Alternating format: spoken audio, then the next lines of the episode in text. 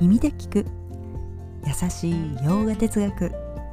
こんにちはふみママです。いつもお聞きいただきありがとうございます。このラジオは耳で洋画哲学を聞いて日常に生かしていこうというラジオです。はいということで今日はバカバットギーター12章よしあしあるというテーマでお送りします。暑さや寒さ敵や友そして名誉や非難喜び悲しみ生きているこの場所この世界は両極端の繰り返し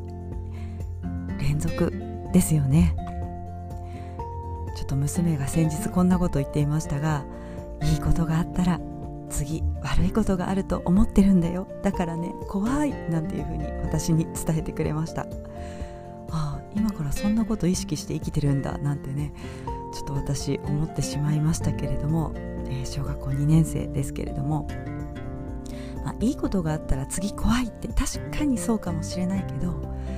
まあいいことがあったら次のね悪いことになんか備えるくらいがそんな心持ちがねいいですよね、まあ、次は何かあるかもしれないから、まあ、そのためのね準備ちょっとしとこうかなっていうふうに思いたい。ということですが娘にはあのいいことがあったらね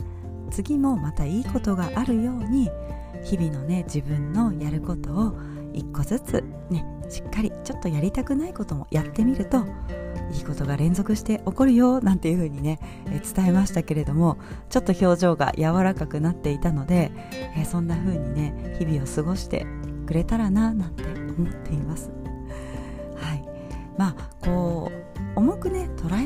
というかその私たちは両極端があることを知りながら振り回されないようになりたいですよね、まあ、バガバットギーターは言います。自分の中心は揺るがないと。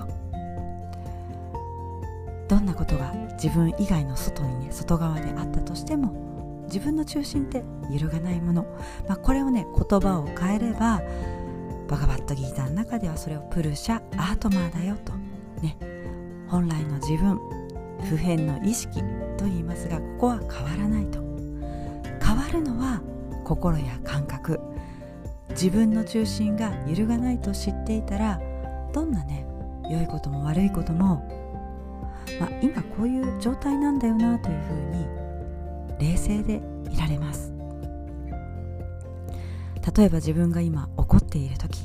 はあ自分今怒ってるなと。って一つの現象だよねと。まあ時期に収まるからね。自分の心というのも変化しやすいものだからちょっと今は仕方ないかななんてそんなくらいにね見れるっていうのがいいですよね。感情やそして自分の外側の変化に対してもいちいち自分の本来のありようを大きく揺さぶられないように自分の意識以外のものは変化もするしずっと同じってことはありません。世界は現象なんだとそう分かっている人は一時的に心が動いても本来の自分に戻るということを分かっているので冷静に、ね、見ながら受け止めることができるよというふうに、まあ、それが12章でいうバクティがある人ですよというまあ、よしあしあります。ね。同じように受け止めるということです。まあ例えばいいことがあってね有頂天になってもいいけどまあ一時的に有頂天になって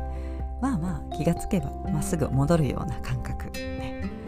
はあ落ち込んだ。ってね。えー、これは心の現象として自分から少しずつ手放していくようにリリースしていく。あとはそうですね全員が全員こうなたの私のね意見に賛成とかはやっぱりないわけですよね。100人中99人良いと言っても1人が反対したら意外とねそっちの方に引っ張られたりしてね 心ってそういうものです。まあ他人の言葉も受け止めながらねそこから自分の心や言葉もコントロールしていく、まあ、ついこうね他人から批判されたら自分もこう反対意見というか批判しそうになるけれども、ね、そういった言葉も含めて話すことを自分自身でコントロールしながらやっていくと。あでも時にね言い返したくなってもうね言い返してしまったらあちょっとやってしまったけれども一時反省してそれ以上自分を責めないのが大事だよというのをねこの先この自分の性質グナのね性質をあの伝えていく14章でも、うん、自分をねそれ以上責めないんだというところが大事だよとね私たちに教えてくれますけれどもここは結構、うん、ポイントになります。ね、よしがよし悪しがあって、ね、悪いことがあったらあそういうもんなんだと思いながらまた次はね、えー、二面性必ず両極端があるからいいこともあるしななんてねちょっと待ってみるっていうスタンスがいいですよね。話が少しそれましたけれども、まあ、自分に必要なものがやってきます。ね、必要でないものは来ないと。そこにはいいこともあれば悪いこともあると、うん、今自然の摂理は自分にこれを与えてくれたんだと。自分にはこれが必要だから来ている。それをどう受け止めるか。どんなことも受け止める態度を持ちたいしそれは自分の中に作ることができるんだということをバガバットギーターは私たちに伝えながらそのね方法を丁寧に教えてくれる経典です。